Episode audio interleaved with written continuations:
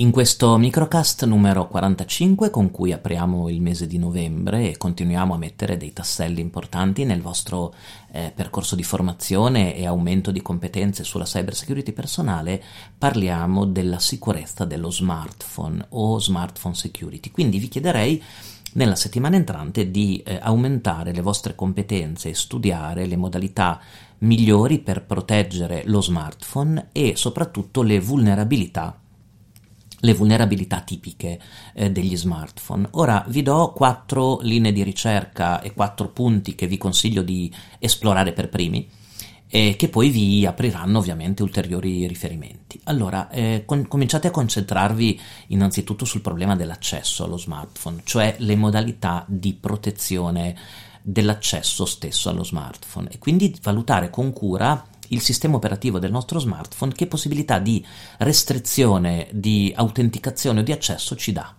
Eh, partiamo dal classico PIN che voi conoscete bene, no? perché il PIN è nato diciamo con i, i telefoni, valutate se il vostro cellulare vi permette di avere più PIN, cioè più codici di accesso a seconda delle parti del telefono, quindi un codice di accesso al telefono, uno alla SIM ad esempio e uno a determinate cartelle che, dove mantenete dei documenti particolarmente riservati.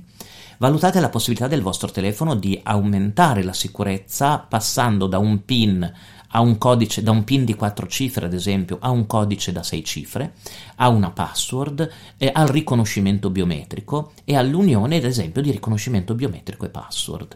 Inoltre valutate anche eh, determinate app che vi consentono di creare delle restrizioni di accesso a determinate parti del vostro telefono. Ad esempio, ci sono delle app che vi consentono di creare delle gallerie fotografiche dove tenete foto, video o documenti.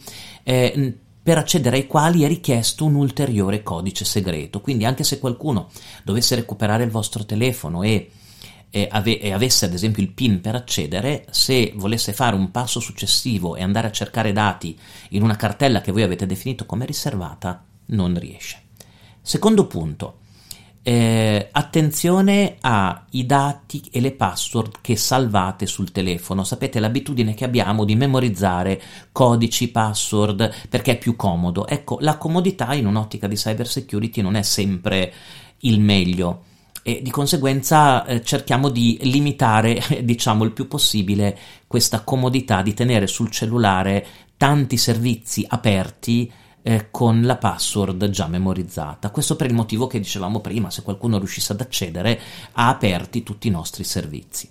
Terzo punto, vi dicevo, linea di ricerca.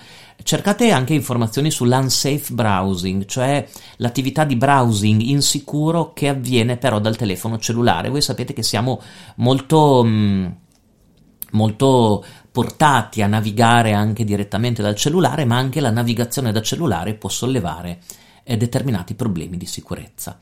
E quarto linea di ricerca che vi consiglio, ehm, fate un'analisi accurata, magari anche tecnica, se siete appassionati, dei tre layer o livelli di sicurezza che tendenzialmente caratterizzano la sicurezza di uno smartphone, ossia la protezione del dispositivo, la protezione dei dati che sono presenti sul dispositivo e la sicurezza nella gestione delle app che installate, perché se ci pensate sono ehm, come posso dire, tre aspetti di sicurezza, una catena della sicurezza dello smartphone che però sono strettamente correlati tra di loro.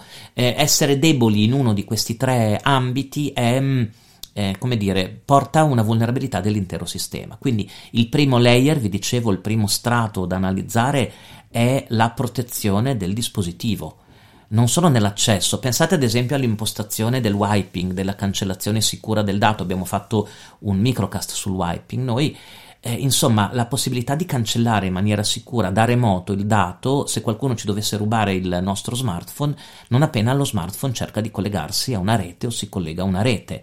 Eh, circa la protezione dei dati, eh, pensate a quanto possono vedere le app dei nostri dati e i privilegi di accesso che hanno ai nostri dati sul telefono e quindi cercare di proteggere le informazioni che abbiamo, anche proprio nell'ottica di non eh, tenere sul telefono informazioni particolarmente delicate.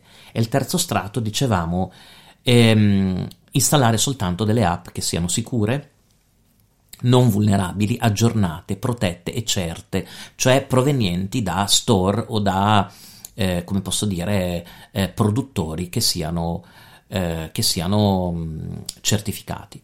È poi molto interessante anche fare, se avete tempo, una comparazione tra i vari sistemi degli smartphone, in particolare tra Android e iPhone, che sono i più diffusi oggi al mondo, e cercare di comprendere i pro e i contro anche in un'ottica di sicurezza, di sistema chiuso aperto e di configurabilità dell'attenzione alla nostra privacy. Anche quello è molto ehm, è, è, secondo me molto molto interessante perché vi dà l'idea anche di come poter configurare il vostro smartphone in un'ottica di sicurezza. Bene, sarà una settimana intensa perché il tema della sicurezza dello smartphone è, è sicuramente molto affascinante, molto sfidante, molto attuale, ma anche per alcuni versi molto complesso, ma vedrete che approfondendo questa, questo tema le vostre competenze diventeranno ancora più solide. E noi ci sentiamo come sempre, ovviamente, la prossima settimana con un altro microcast.